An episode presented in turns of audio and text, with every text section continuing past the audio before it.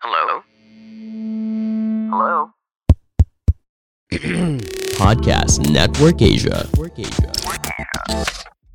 You are listening to the second season of The Last 24 Hours. This time, true crime gets supernatural.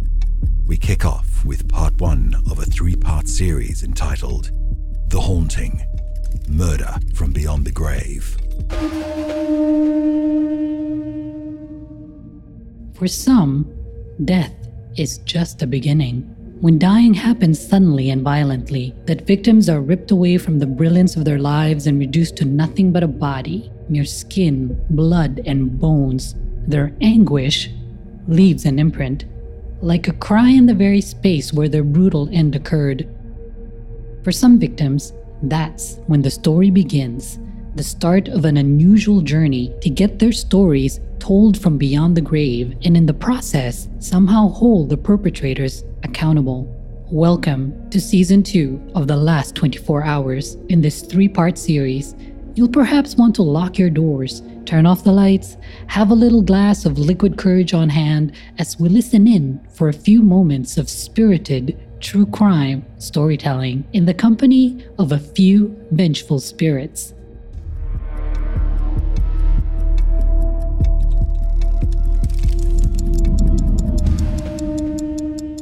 There are places that get under your skin even before you set foot on it. Places that make the tiny hairs at the back of your neck tug and pull as if it's saying, You shouldn't be here. Run and stay away. Places full of phantom voices that whisper and weep, asking for help, asking to be seen, asking you to join them. Places like the Manila Film Center, Inspired by the Parthenon in Athens, the Manila Film Center is located in the southwest end of the Cultural Center complex of the Philippines. It was built in 1981 with the aim of hosting the best of Philippine cinema and serve as a grand setting for an event that was expected to usher the arrival of the country as a cultural center of the East. That event would be the first international film festival in the Philippines and if then First Lady Imelda Marcos had it her way, it would propel the country as the Cannes of the East after the glamorous film festival in France.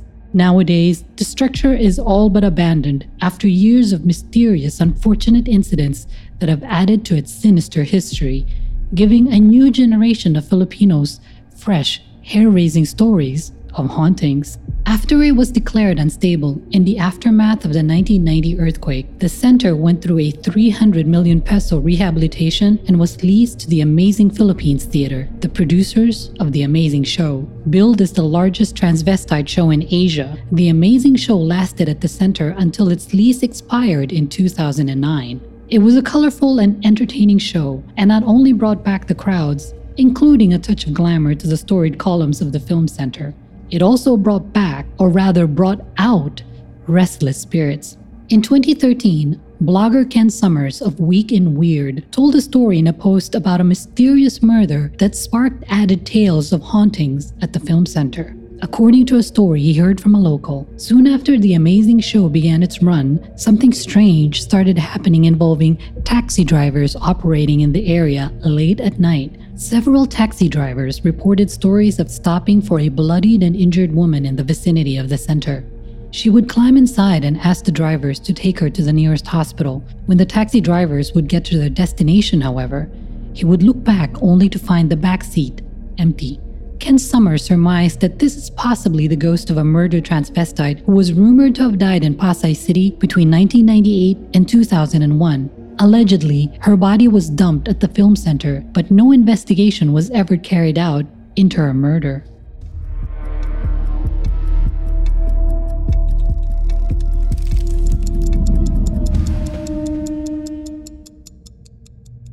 In the late 90s, lured by its paranormal history, a group of spiritists and recreational ghost hunters would conduct a spiritual investigation of sorts inside the film center. Along with a TV crew, journalist Peter Purisma wrote in an article for ANC Online that he went inside with 10 people and was so shaken by his experience that it literally scared the pants off him. In that, he came home after the ordeal in nothing but his underwear. Led by psychic journalist Tony Perez, they conducted their investigative shoot in the evening. Using only flashlights, they made their way in pitch blackness when Tony Perez remarked that one of the spiritists can see a strange man, not a member of their party, standing next to their cameraman, a man who looked like a construction worker. Peter turned to look but remarked that he saw no one. However, as they stopped in one area to say a group prayer, Peter said the following My ungifted eyes were unprepared for what I saw next.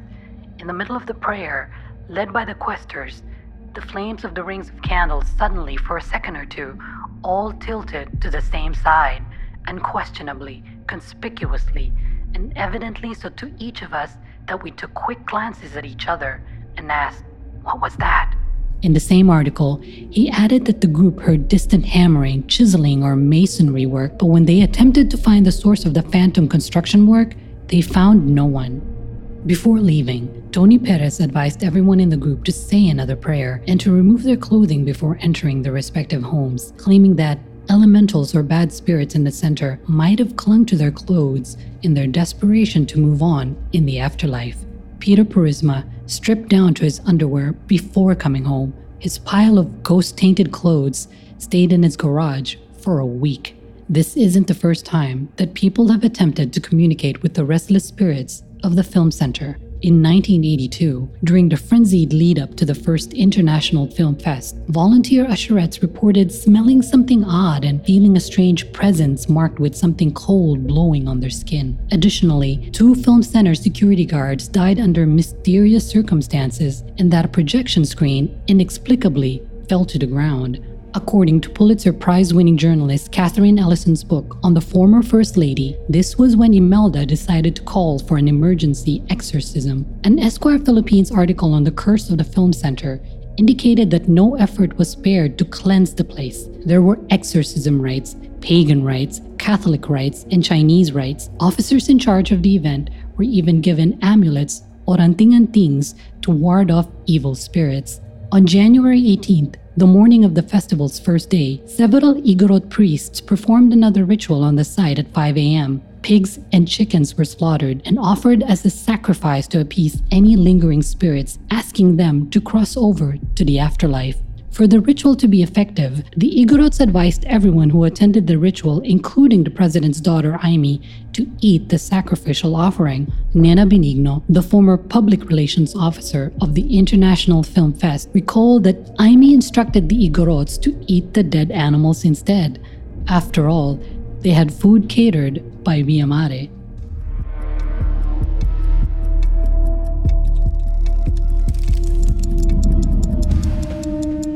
We want to say hi and big thanks to the guys from Kumu. Kumu is a Pinoy live streaming app where you can connect with Filipino streamers and celebrities. Use our link in the description below to follow some Kumu streamers.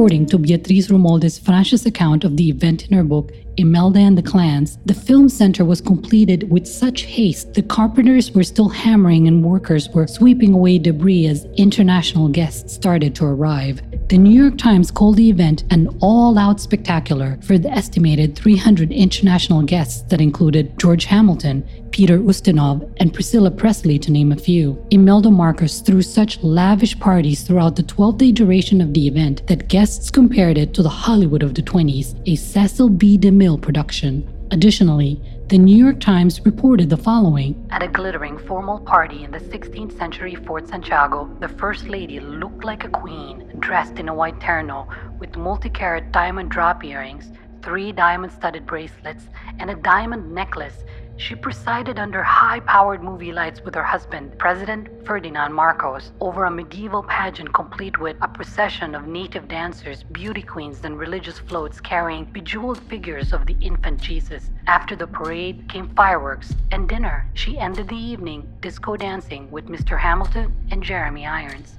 If the guests only knew, underneath the glare and glitter of the chandeliers, the paparazzi and the glamour of the red carpet reception, guests danced and celebrated over the bodies of the very men who built their grand setting, a total of 168 tortured souls.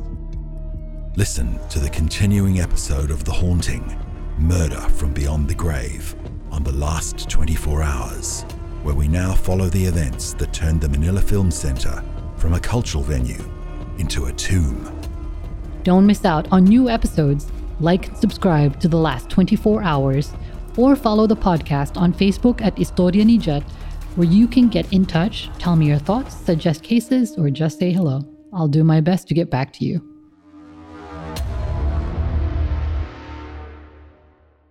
The views and opinions expressed by the podcast creators, hosts, and guests do not necessarily reflect the official policy and position of Podcast Network Asia. Any content provided by the people on the podcast are of their own opinion and are not intended to malign any religion, ethnic group, club, organization, company, individual, or anyone or anything.